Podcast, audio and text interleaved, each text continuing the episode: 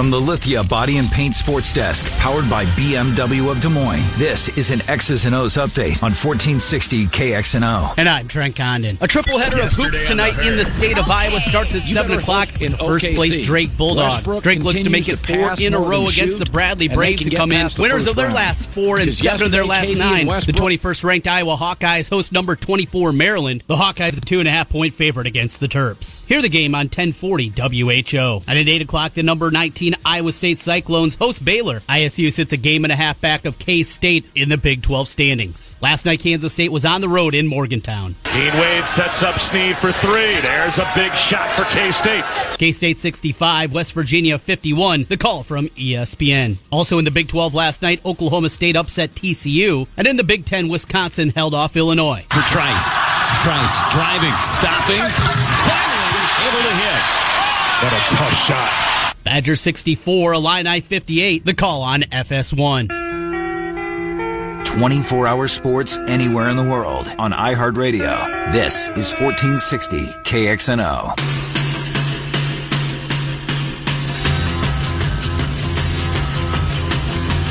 Miller and Condon, Des Moines Sports Station, 1460 KXNO. Welcome back as we take you up until noon. John Ourand, Sports Business Journal. Coming up in about 15 minutes, Zubin Mehenti, bottom of the hour. Let's talk Hawks, shall we? Hawks, Terps tonight.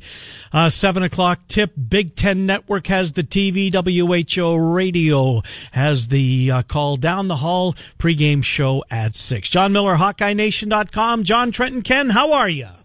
I'm doing good, guys. How are you? Doing all right. Where are you with this game tonight, John? This Maryland team's got a lot of pieces. A couple of really good bigs, and Fernando and Smith and Cowan can uh, run things from the point. Good team. Tough spot tonight for Iowa. It's going to be a fun one, John.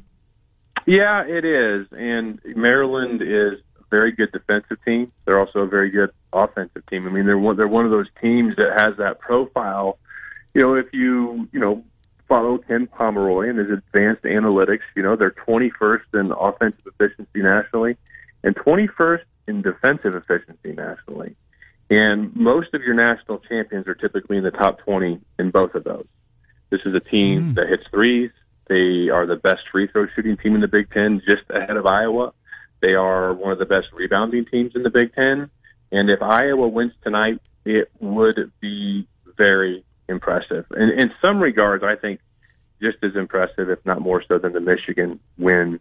Um, this is a really, really good Maryland team. The most balanced team Iowa will have faced all season, with the exception of Michigan State. Matchups matter, and it seems like Iowa matches up really well with Michigan in the way they play, as opposed to Maryland, one of the few teams in the country that can throw out two real bigs with Bruno Fernando, who likes to talk and jaw, and I'm sure he'll have and a lot flex. to say. Yes, with him and Garza, I'm sure we'll have a couple of yeah. conversations tonight. But it's not just him. Him and Jalen Smith inside. It's a reason that I was very good against some matchups because they have the two bigs they can throw out there. Yeah. Maryland can come right back with two really good bigs of their own. Difficult matchup for the Hawkeyes tonight.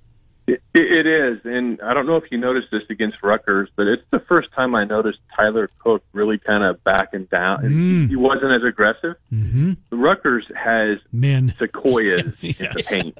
Those guys are enormous, and Rutgers was also allowed to get away with a lot of cl- uh, clutching and grabbing on the perimeter. And um, it'll be interesting to see how aggressive Cook is if he lets the game come to him or if he tries to force things because – you know, those back, you know, the mouse in the house strategy that he has, backing guys down and going over top when he's staring at the rim hooking, hmm. it's not going to work tonight. So Iowa's half court sets really, really need to be crisp tonight. Spacing really needs to be good. You can't not go inside, but you're going to have to pick your spots and not force it. Fascinating game. Maryland's a really good basketball. They, there's no doubt, John. If this goes Iowa's way, uh, does this, I mean, obviously it's going to help their chances immensely to that double bye. Is it going to be enough by beating Maryland? Still got to play Wisconsin. I think Maryland's a better team than Wisconsin. They only get them once and they get them at Carver Hawkeye. Be, this is a big, big spot, John, and can really help them once they get to Chicago. Yeah, I think, I mean, if, if they're going to get, if they get the double bye, it will have probably had to include a win against Maryland. Mm-hmm. If they lose this, they probably aren't. Um, if they lose this, it's not the end of the word. I think Iowa's worst seeding right now. They're, they're three games wide in the loss column of the six of the uh, of the seventh seed. So the six seems to be as as low as they're going to go. And really, the six is not that bad um, of a seed, really. Now it'll be interesting to see if Michigan State winds up falling over to the side of the bracket that the 6 mm. is on. Uh, you know, without Nick Ward, they've been without Langford for a while, and I you know playing Michigan State without Ward, I don't think that's a bad uh, bad opportunity. But um, yeah, if they're going to get that double bye, it's got to include a win against Maryland. I, I think if they go four and two and lose at Ohio State, lose at Wisconsin, it's they're the sixth seed. I think still six seed tight. Get to Saturday, something that Fran McCaffery has yet to do in yeah. his career. Three and eight all time in the Big Ten tournament, but we're still a ways away from that. Another component of this game tonight. Mentioned the bigs, but Anthony Cowan, who seems like he's been there forever. He's still just a junior. It seems like he's been playing basketball for a long time. Now, Bohannon got him a couple years ago as he lit him up at Maryland in that big upset win uh, in their freshman campaign. He's quick. He's tough to guard. He can get into the gaps of that zone defense. What do you think the game plan tonight's going to be against a, a quick point guard, Anthony Cowan? Well, I really think that you're going to have to play majority of zone, and you know it's really about how long you're going to stay in the man in the man to be stubborn. You know, and they'll probably open man, and then we'll get to that first TV timeout, and all of us will be moaning the fact that they're in man to man. Why aren't they in zone? It's you know, you switch out of multiple zones. I think as much as anything, you can't let them get comfortable. That that three quarter court trap, half court trap stuff has really worked out well for Iowa, and, and takes that ten to fifteen seconds off the clock, and and really kind of forces the other team's offense to kind of rush through things once they get in their half court sets. But yeah, if you've got a quick point guard that can split that zone, so then it becomes what type of zone are you going to play? Maybe uh, maybe more of your matchup two three doesn't work as well tonight. Maybe you have to go more of a one three one to to try and stop that initial perimeter. With Maryland's bigs and with Iowa's um, you know, inadequacies in man to man, I think a healthy diet of zone is likely on the table. Well, we saw Isaiah Moss, his willingness to go in, I'll use your term, sequoias, go in and, uh, and battle those guys at Rutgers this past week, faced a similar team tonight. Moss was really good in that win over Rutgers, John. Everybody's going to be talking about Wieskamp, and rightly so, the shot that he made, the fact that they guarded Bohannon as well as they did. They're not in that spot without Isaiah Moss. Do you expect a similar game for him? He was fearless on Saturday, John. I expect him to play really good minutes in the first half and hardly any in the second half. It's matchups, uh, that's right? Just, that's why he's on the bench. That they want McCaffery and Bohannon to the two. I, I guess. I you know. Yeah, but I mean, that, it's just too long. Those mm-hmm. routes are too long. Hunter McCaffery is a zero on offense. Yep. As far as scoring points is concerned, he's a great facilitator, mm-hmm. good assist guy. When I say zero, I don't mean that he doesn't have value he's a zero from a scoring standpoint. It makes it easier to play defense, I think, when he's out there. But it does allow Jordan Bohannon to move over to the two, which mm-hmm. can unlock some more of his scoring potential. And my gosh, the work that he does Amazing. off the screens. There, there, I mean, it reminds me of Alford um, back in the day when Indiana used to run two, three, sometimes four screens along baselines and reverse cuts to get him open, and he just would nail it. I mean, that's a lot of work, and he's catching the ball after a full sprint, turning, shooting I'm just in awe of that skill level. I think that Moss, though, he's the only player that Iowa has on the perimeter that can attack the rim and get to the rim and close and finish. Nobody else can do that on this team. And I just think that he, you know, he, he probably needs more minutes than he's getting in second halves. But you know what? They're 20 and 5.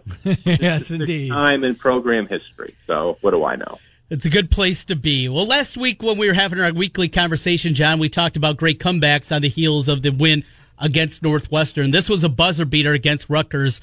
Any other in your list of great Hawkeye buzzer beaters throughout time? I mean, Wade Lookingbill's banked in three pointer mm-hmm. in Champaign yes. is one of my all time favorites uh, because I don't like the Illini, and a number of my friends are Illini fans, and I was with them watching the game, and they still, whenever they'll still bring up Wade's name here some 30 mm. years later. It's pretty funny. So that's one of my favorites. But that that one right there for this generation of fan is is going to be remembered for their lives. The full, you know, the full court baseball pass to get it down there. You, you got to start with that with McCaffery, the baseball player, getting it down there, and then just the confluence of tips yep. and Joe catching, pivoting, shooting. I don't know how possibly could have banked in from where the angle he shot it from, especially seeing some of the videos that uh, we tweeted out that was right behind the shot, just perfect place. it's it's an all timer. Mm-hmm. It is it is up there with the most inconceivable shots I can ever remember Iowa making. And right afterwards, you know, Keith Murphy t- tweeted out, "Hey, is this the greatest back to back?" You know, game winners for Iowa ever, and and I remember Luke Recker winning back to back games in the Big Ten tournament. Yep. And I think those are probably bigger because you're you're in a tournament setting, but you know, these are pretty big. And boy, is it nice to be on the winning end of those things for for a change. No doubt. Jon Miller, HawkeyeNation.com. John, thank you. We will talk to you next week. Appreciate it. All right, take care, fellas. Bye-bye. Good to talk to you. Jon Miller, HawkeyeNation.com. Time out. We'll talk sports business with one of the best in the business and a Maryland grad. John Ourand, Sports Business Journal. Next, Miller and Condon, Des Moines Sports Station, 1460 KXNO. Keep up with KXNO on Twitter and Facebook. Go to KXNO.com to learn more. From 1460 KXNO. Hi, welcome back. Miller and Condon, Des Moines Sports Station 1460 KXNO. As promised, we're going to talk some sports business, and he's one of the best in the business, John Ourand, Sports Business Journal. He's a Maryland grad. We will get to his Terps tonight as they pay a visit to Carver Hawkeye. Also, just got a grad transfer in for the football program as well. Uh, John Trent Condon, Ken Miller, great to have you back. How are you, John?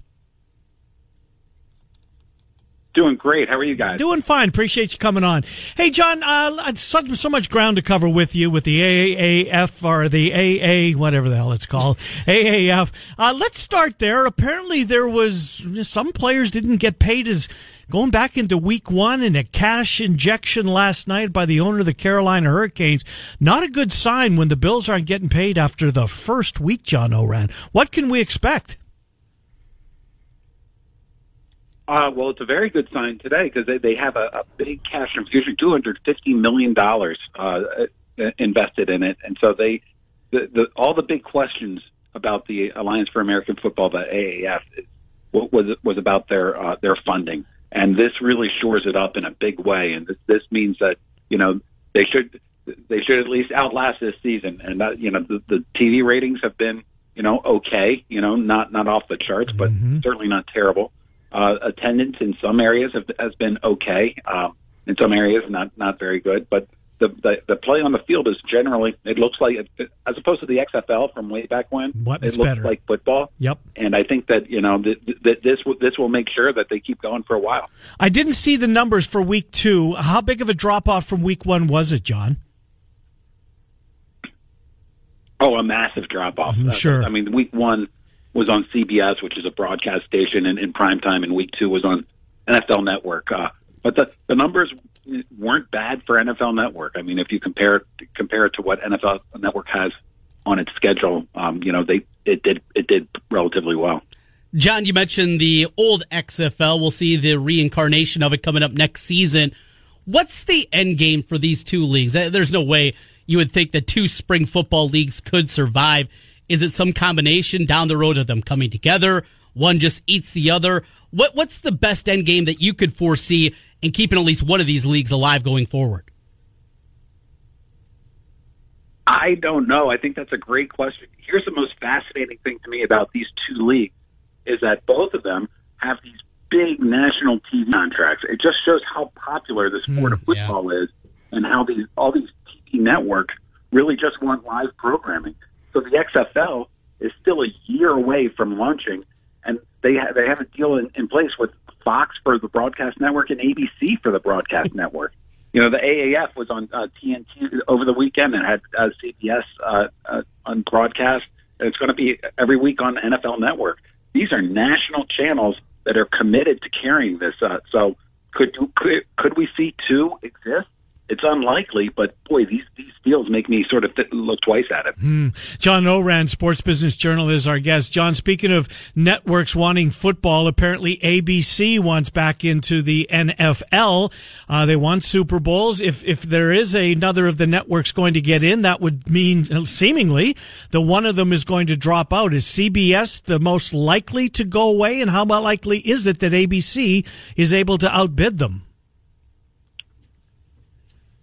Uh, it's we're still so early. They haven't started negotiating on that. I would think that the Sunday afternoon broadcasters, CBS and Fox, are, are pretty set. Um, but if you take a look look at what ESPN pays for Monday Night Football right now, it's like two billion dollars a year. It's almost a billion dollars a year more than what NBC pays for Sunday Night Football. So that I, I, and then you take a look at Thursday Night Football, which is going to come up for grabs. So you're, you're going to see all these packages sort of get a lot of bidders on it, uh, and it's it's way too early to make a prediction. Nobody has any clue, but I'll, I'll, I'll give you one. I, I would suggest that ESPN is going to keep Monday Night Football and, and probably put it on ABC instead of uh, ESPN mm, or some games just in in order so that it can get into that Super Bowl rotation. Makes a lot of sense, certainly on the business side of things. And back to where it started, a Monday Night Football on ABC. Here on the local front, John, or at least regional front for us as the AAA affiliate of the Cubs, tons of Cubs fans here in the Des Moines market. Next season, the Cubs are going to be starting their own network called the Marquee Network. It'll carry all the games that you normally see now on NBC Sports Chicago, and uh, they have some full uh, channels also over the air that they have. What does this mean going forward? And maybe for people outside of the Chicagoland area, we saw the Dodgers when they broke off and made their own and distribution on cable networks has been incredibly difficult. Could we see those same kind of hiccups for the Cubs and, and people here locally get shut out of the Cubs in 2020? That's that's the big question that everybody's taking a look at. This is really going to test how rabid Cub fans really are. Because the, in Los Angeles, the Dodgers have been in the playoffs for the past five seasons, mm-hmm. and still they haven't been popular enough to have any of the c- cable operators in in the city uh, buy their network and, and, and watch their games. Uh, the Cubs are making a similar bet. Uh, the, idea is that the Cubs are have a rabid fan base that will uh, subscribe to any distributor that, that, that carries this network. Um, uh, the same thing is said about for the uh, Red Sox fans in Boston. But I can tell you, it, it last year um, Comcast dropped the Yes Network, which carries the Yankees games in New Jersey and, and uh, Connecticut, and it stayed off for most of the season. And Comcast didn't. You know, it, it took a lot for them to sort of uh, come back to the table. So it's it's going to be really interesting to see who has the leverage in, these discussions. Uh, ESPN Plus, John. Apparently the numbers are, are trending upward. ESPN was losing all of those cord cutters. Have they found something here with their ESPN Plus model? so far so good, and they I think they've been pretty smart about it. Uh, if you're a UFC fan, mm-hmm. you're used to paying for UFC content. They have so many pay per views, so all of a sudden it's just paying for five dollars a month. You know that's a magazine subscription. Uh, and then if you're a soccer fan, you have to subscribe there. If you're a boxing fan, you pretty much want to subscribe there. So they they're picking up a lot of sports that again have rabid fan bases. That's what uh, TV networks look for now, as much as anything. It's just sort of how rabid the fans the, the, the fans are, and um, so there, there's still a lot of room for growth there. But so far, so good for them. They're, they're they're plenty happy with where they are. John, speaking of ESPN, a story from a couple of weeks back and the firing of Adnan Virk, uh, a story that I think a lot of people, especially outside of the sports media realm, kind of struggle to wrap their mind around. He was talking to awful announcing, giving them some scoops on some things. ESPN is a news, news gathering information without people that are going to give them for information, the Schefters of the world, they wouldn't be around.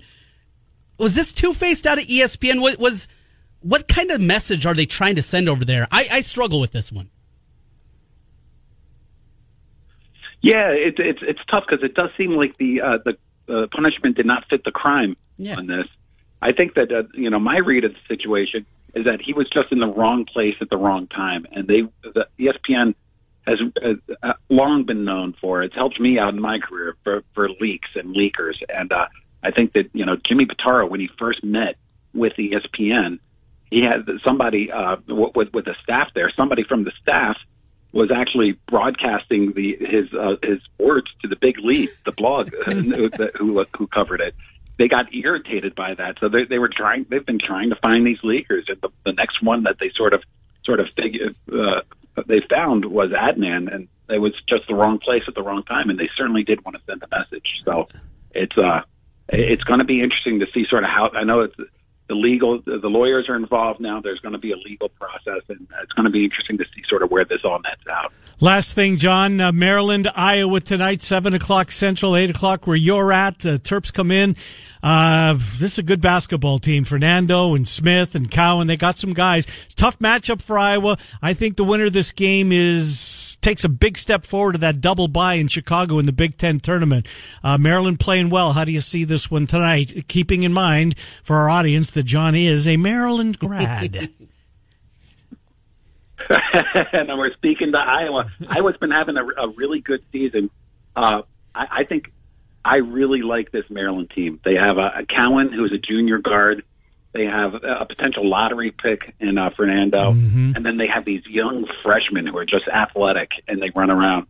The problem is Maryland has not beaten a ranked team on the road in at least six or seven years. Mm. So, so at some point that streak has to end. I'm hoping it ends tonight, but uh, but my my bet would, would be that the ranked team at home is going to beat Maryland because it's happened. It's happened so many times. Mm, you know, one of those freshmen that's not getting the credit. Maybe he is in uh, back in the East, but Wiggins is a nice player. Yes, I think. Yeah. I think uh, Big Ten fans are going to uh, soon realize that maybe this guy's not getting the credit that he deserves on this team, John. Big Ten fans are going to learn to hate him because he's deadly accurate from three, and he can also drive the paint. He's uh, he, he's one of my favorite players on that team. John Ourand, Sports Business Journal. Thank you, John. Appreciate you coming on. We'll talk to you. Uh, we get you probably three times a year, and we appreciate that. Thank you, John. Anytime. Thanks, guys. Yep, good to talk to you. Uh, that was weird. There was a little delay in there. Why is that? I wonder. I haven't. Maybe maybe he's bugged in DC. You know, I don't know. Things are a little different out there. I, will take your word for it. We will head uh, east again with Zubin Mehenti, ESPN. He joins us as Miller and Condon continue. We're off tomorrow. That's why we're stacking these together. I have to move some things around. Zubin Mehenti next, ESPN, uh, 1460 KXNO. Hey, it's Kaley Cuoco for Priceline. Ready to go to your happy place for a happy price? Well, why didn't you say so? Just download the Priceline app right now and save up to 60% on hotels. So, whether it's Cousin Kevin's Kazoo concert in Kansas City, go Kevin, or Becky's Bachelorette Bash in Bermuda, you never have to miss a trip ever again. So, download the Priceline app today. Your savings are waiting. Go to your happy place for a happy price. Go to your happy price, Priceline. Hi, it's Keith Murphy. Catch Murph and Andy today at 2 as we talk sports and more. Listen from your home or office with Alexa. Just say, Alexa, play 1460 KXNO on iHeartRadio. Hey guys, Trent Condon here once again for New Leaf Wellness. Want to tell you, coming up this week on Thursday, it is their open house. You've been hearing me talk about New Leaf Wellness, ways that you can get in better shape, better health. New Leaf Wellness can help you out and a free open house for you to find out more at the open house on Thursday. Free B12 injections, open house savings on NHT evaluations. They have supplements there and a whole lot more. Again, that's Thursday from 9 to 5 at New Leaf Wellness. They're located near Valley West Mall, 3930 West Town Parkway in West Des Moines. Or if you want, you can just give them a call, 650-1358 to set up your free, no obligation consultation. That's 650-1358 for New Leaf Wellness and online at newleafcenters.com. Thursday, it's the open house. I'll see you there at New Leaf Wellness. And don't forget to tell them that Trent sent you. It's 24 hour sports, morning, noon, and night here on 1460 KXNO. All right, welcome back. Miller and Condon, Des Moines Sports Station 1460 KXNO. We do have some breaking MLB news. One of the big names is off the free agent uh, market. Manny Machado is a Padre. What? He's a San Diego Padre, Trent Condon. Zubin Mehenti joins us. Zubin, it was your guy, one of your new additions to the staff over there. Jeff Passan does a terrific job, very well connected uh, at MLB, and he's already paying dividends as he breaks the Machado news. How are you, Zubin? Doing great. Love Passan. Had a chance to work with him early on when all the Kyler Murray stuff was swirling. I would tell you, just hearing this Padres news, you know, the Padres prior to this news, literally, Ken, what you just said, we were doing a little research as they started to get a little bit more serious. In the history of the franchise, before this Manny Machado signing, they had never once given out a $100 million contract to any player ever. okay? Hmm. I mean, this is a team that had never given out 100 million. We'll wait to see what the exact financials are. Maybe you have them in front of you. But this is a really course correcting type move for an organization that has never acted this way. They do have one of the best farm systems in baseball. Passan and other guys have been saying that. I will also say, I think the guy that bought the team, bought the team about six years ago, And in that realm, they have never gone to the playoffs under his ownership. Uh, their GM, AJ Preller, has been uh, very aggressive, a very, very aggressive GM. Some of the moves have worked, a lot of them have not worked. Uh, but this is an interesting move. This is a move I think that shows that they're serious. It also shows that the market probably was. I'm sure the Padres bid likely was not the highest. That's just my opinion. Um, but to get a guy that they've never had before financially, to break that seal, to have a nice young farm system, uh, it's pretty good for baseball. Um, I think it's still better if Bryce Harper were to end up in a really big market because I think it's best for the game. But I think this sort of player going to this sort of franchise also in some ways is pretty good for baseball. 10 years, $300 million, the numbers, Trent Con. Pretty good one. What does that say then, Bryce Harper? He's not getting 10 years, is he?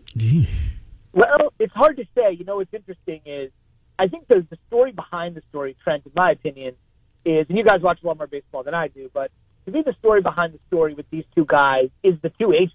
You know, I think it's just the fans want to click on stories, and I, as a fan, want to click on stories that say Harper, Machado, Arenado, Trout in 2020. I mean, if you want to think about somebody getting 10 years, think about Mike Trout when he becomes a free agent after the 2020 season, or even a guy like Nolan Arenado who's got six gold gloves in six years and is probably in the minds of many the best player in the National League.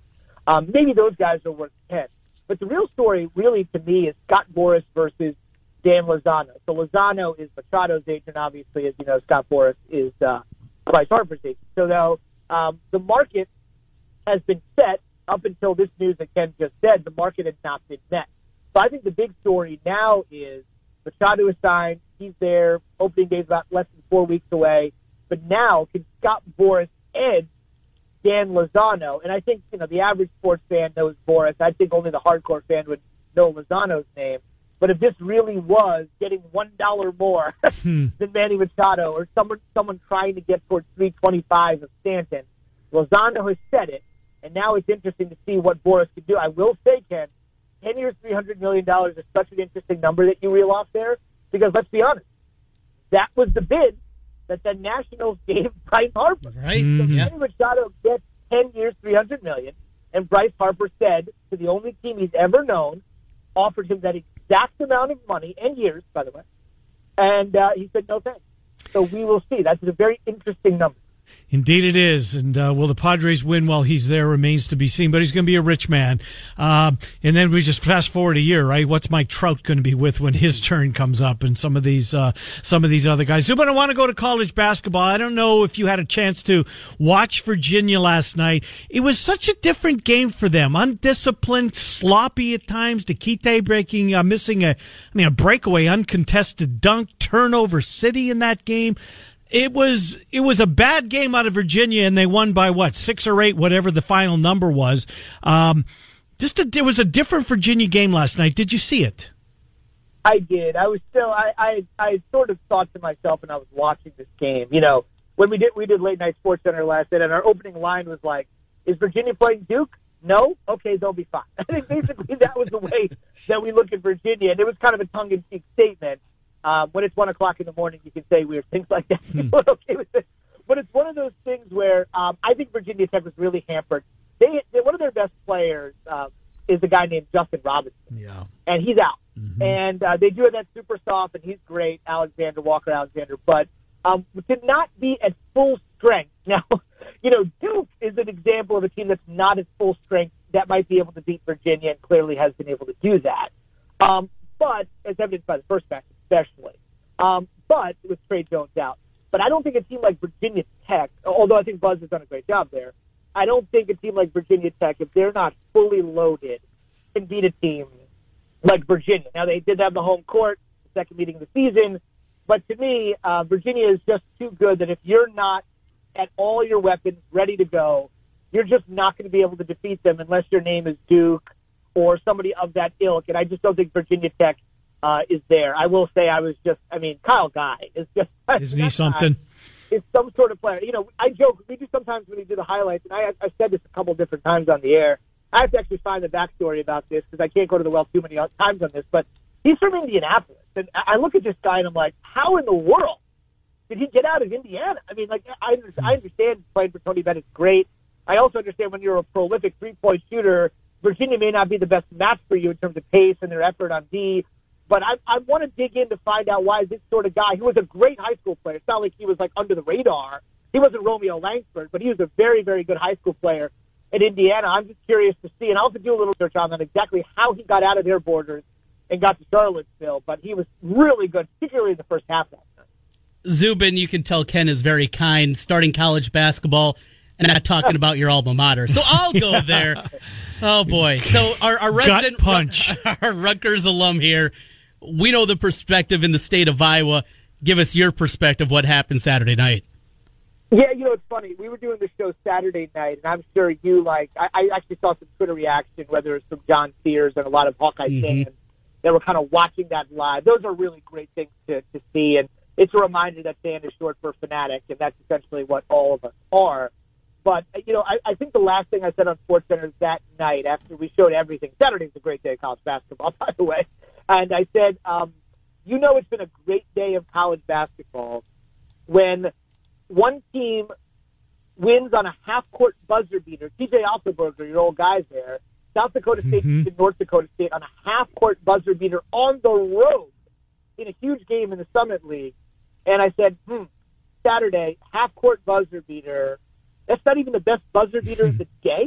A half court buzzer beater to win a league game on the road is not the best buzzer beater of the day. I will say this: uh, it may sound amazing because as, as people languish about how long it's been since Drake, and I know they're having a great year, but how long they've it's been since they've been in the tournament, whether it's around a decade or whatever it is, and you know Iowa State's little blip last year with the four wins in league play, and Iowa sort of falling off the map a little bit prior to this year, which has obviously been great. Rutgers you know, Rutgers has not been guys. This is this is like astounding because you don't really need much to get into a field of 68 anymore, especially when you're in a power conference. You'll get the benefit of the doubt when four and nine Oklahoma is currently in the field according to Joe Lunardi. Hmm. Uh, Rutgers has not been to the NCAA tournament since 1991. And I just kind of look at their roster, and I, Iowa's just Iowa is more talented. I mean, Rutgers doesn't have anybody like Wieskamp, and we, I mean Wieskamp's a freshman. They don't have anybody like that, but they do have a lot of big, tall, physical players and you would think over the course of a 20 game grinding Big Ten season, that would be enough to at least make some headway. I do think they're finally at the stage where if you go in there and you have a bad night, they could probably clip anybody in the Big Ten. It would probably have to be a near perfect game to beat Michigan State or Michigan, and that's probably going to be there. But I think that's moving in the right direction. But that shot was just incredible. And it's just one of those things where, for Iowa, you really look at it and say, I mean, how long ago did that started conference play team. When I saw that shot, I thought to myself, wow, they've come a long, long way from 0 3. Hmm. Uh, Zubin Mehenti is our guest. Zuma, I'm anxious to ask you this question, not knowing if you had a chance to bring it up. You were uh, you were working with Jordan Cornette. You were uh, pre and post and halftime Saturday of Iowa State K State. You had a busy day uh, at ESPN on Saturday. Did and and or subsequent to Saturday, did you have a chance at all to ask uh, Jay Williams or Seth or any of the guys? Uh, about the end of the Texas Tech Baylor game when Texas Tech couple of walk-ons did an alley oop and Beard really got upset and made the kid apologize to Coach Drew when they're going through the handshake line. I'm I'm curious to know if you know some of the some of the analysts there what their opinion of the end of that game was. You know, it's funny. We didn't have a chance to talk specifically about it just because we were probably doing something else because that was one of those games where could have been so innocuous um, that let's just say Beard didn't have the reaction. I know that's why it happened. Mm-hmm. That's why the story became such a big deal. But this was one of those things where you see this all the time. You know what I mean? It's just a matter of it being an alley oop dunk. I just think a lot of this comes down to, to me, uh, this is just my opinion. And maybe if you get a coach on, it would be totally different. Um, and it was visceral on, on Coach Beard's part. That was the thing. I think that really caught me. To me, it just says to your guys, listen. Uh, and I don't think a lot of people, you know, take into account how much those guys are putting in. It's so easy to say that you know they're not playing, they're just getting in there to fill out, the, you know, whatever the situation is. But those guys, if you've ever been to a practice, and I had an opportunity when I worked at Channel Five, we had the Larry Eustachy show and then the Wayne Morgan show, so we got some unfettered access practice that normally the affiliates would get uh, for the coaches show to shoot all the footage and all that. And those guys are working as hard as anyone. They really are. Those guys are working their butts off in practice. They have a lot of thank- thankless type of work that they're doing. They're setting screens. They're getting run over. They're diving for loose balls. And to me, if you get that opportunity to go into a game, and I, Ken, to me, this is no different than a walk on that gets the crowd riled up, comes in, and takes a 30 foot three. Right? I mean, that's an ill advised shot. A 30 foot three when you're a walk on and you're up 37 points. It's sort of a silly shot to take. It probably doesn't make the other team look very good. But to me, this alley oop dunk, yes, it was two people instead of one, and they were both walk ons. To me, it's the same corollary. I don't mind this at all because of all the work these guys are putting in when they get into a game. I don't think the expectation should be check in here, dribble it around, and make sure you don't get a five second call, or dribble it around before you can get a short mid range jumper. I don't buy that. I just with the amount of work these kids are putting in, I can't speak for the Tech kids, but I've seen this, particularly at Iowa State, another Big 12 school, with the amount of effort they're putting in to get that opportunity to go in there, to just check in and have their name in the box score is a magical thing. And then they have an opportunity to do it in front of the home fans. I love Beard. I like what he's doing there. He's taken a lot of talent. He's put Zhaire Smith in the NBA. He's taken a program with not a ton of history and made them something in this conference. They're going to have a big say in who wins this conference, as evidenced with their game with Iowa State to go. They're evidenced by their game with Kansas on Saturday. They'll have a big hand in who wins this conference. But I thought it was a total overreaction.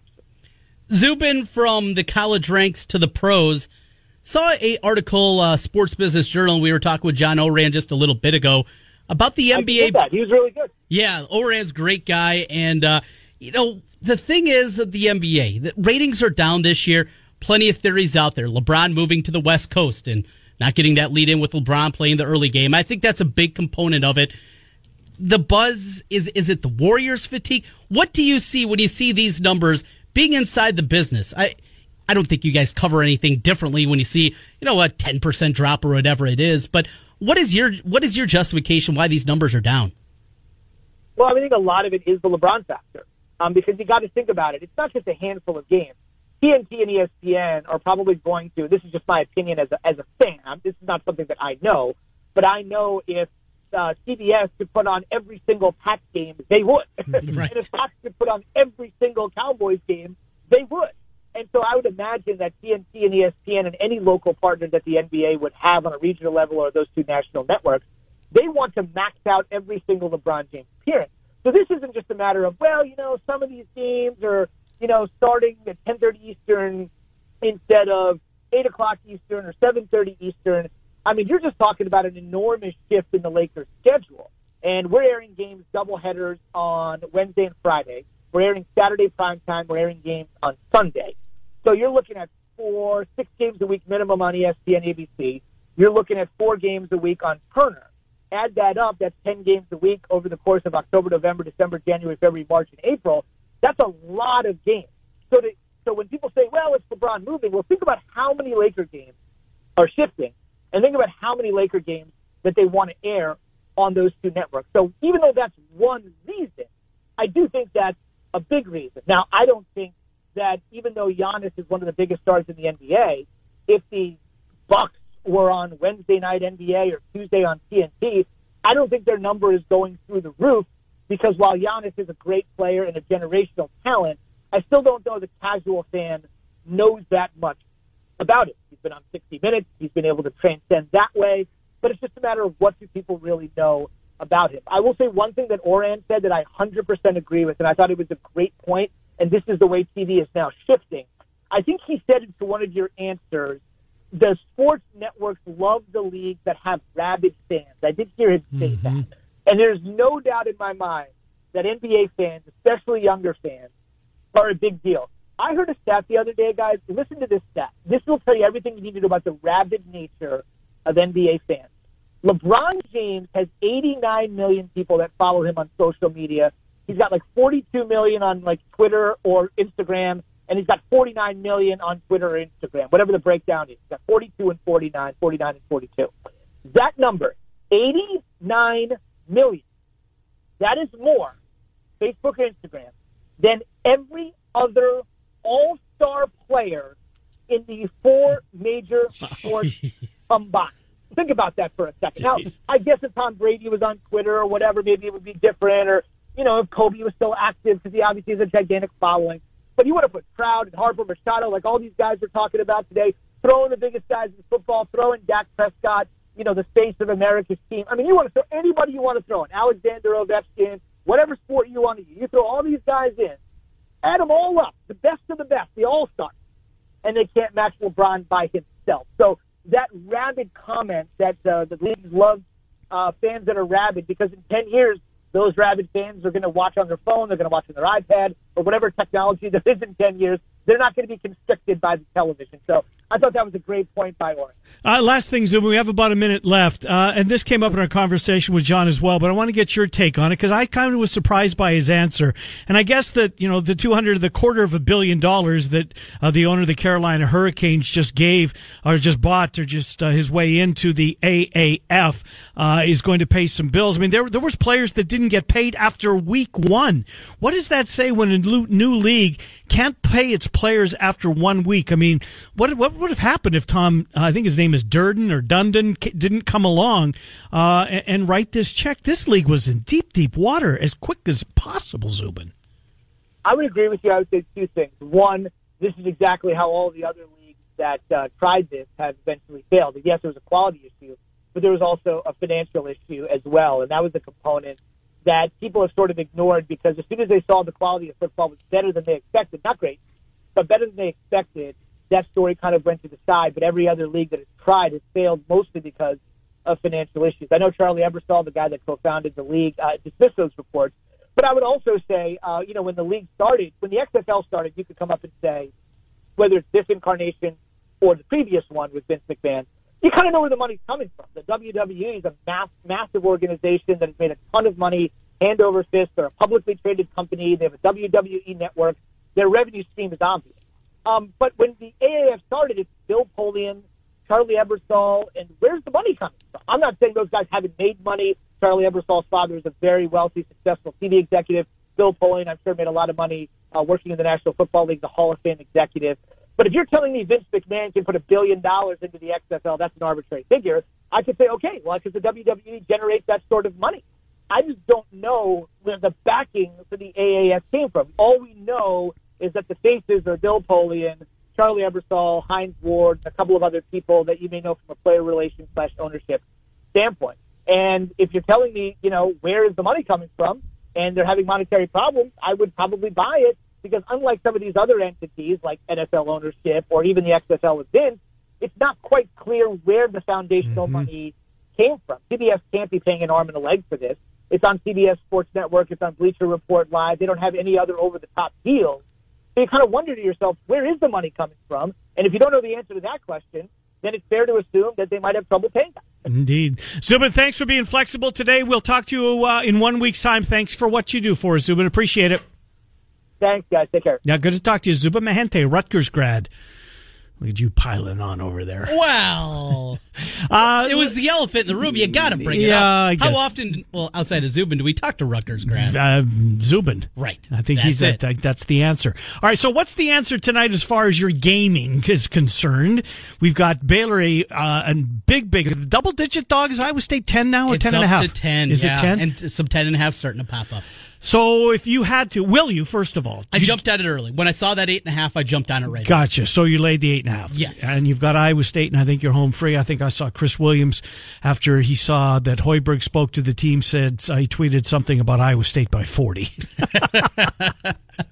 that kind of motivator, old yeah. Hoiberg is the mayor. Uh, but I do think that uh, they look at they this one got away from them in, in mm-hmm. Waco. They, they should have won this basketball game, and they're an undermanned Baylor team that's coming that's making their way uh, to Hilton tonight. Okay, so I agree with you wholeheartedly. I would lay the points in this one. I'm anxious to know what you're going to do tonight. Earlier, seven o'clock tip, six o'clock pregame, ten forty WHO. I was what one and a half Two? two? Are they two now? And it's creeping. A couple of two and a halfs have popped up. So it's moving up. So they're begging yeah. for Maryland money. They're looking for Maryland money. I, I want to see offshore. Now that I think of it too, where the money's coming in out there. Sometimes this is a a fake move, if you will. It is a couple of people looking to come back the other side mm-hmm. of it. Mm-hmm. want to see where that money is right now. All right, clicking here, college basketball.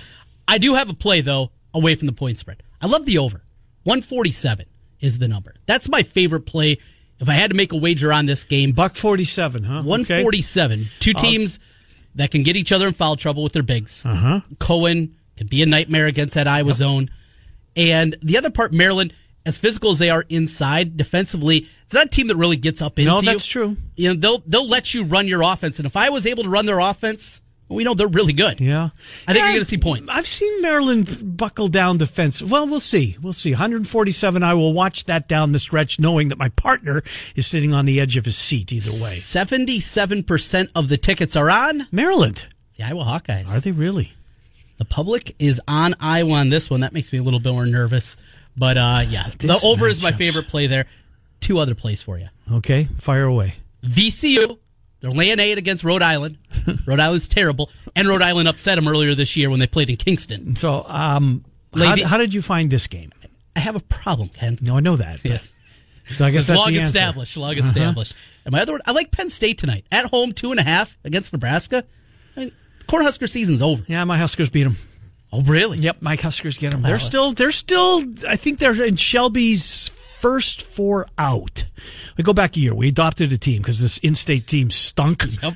I took Nebraska, and they promptly promptly uh, got left out. That had decent. I mean, the Big Ten was down last year. It was. It prevented them from getting a bid. Thirteen and five, not good enough not to get good in. Good enough last year. Um, so you like Penn State tonight over Nebraska, who's playing a little bit better for their coach. We'll see. We're off tomorrow. Iowa State women are on the road at Oklahoma. They have a day game. Going to be filled up with field trips. Kids making their way to see the Sooners and the Cyclones. Pregame is at 10. Uh, uh, tip is at 10.30, so Trent and I are back until Thursday. Murph and Andy coming your way at noon. That's the next local programming. Fanatics at 4. The rush starts it all over tomorrow at 6 a.m. Enjoy the games tonight, folks. Miller and Condon, Des Moines Sports Station, 1460 KXNO.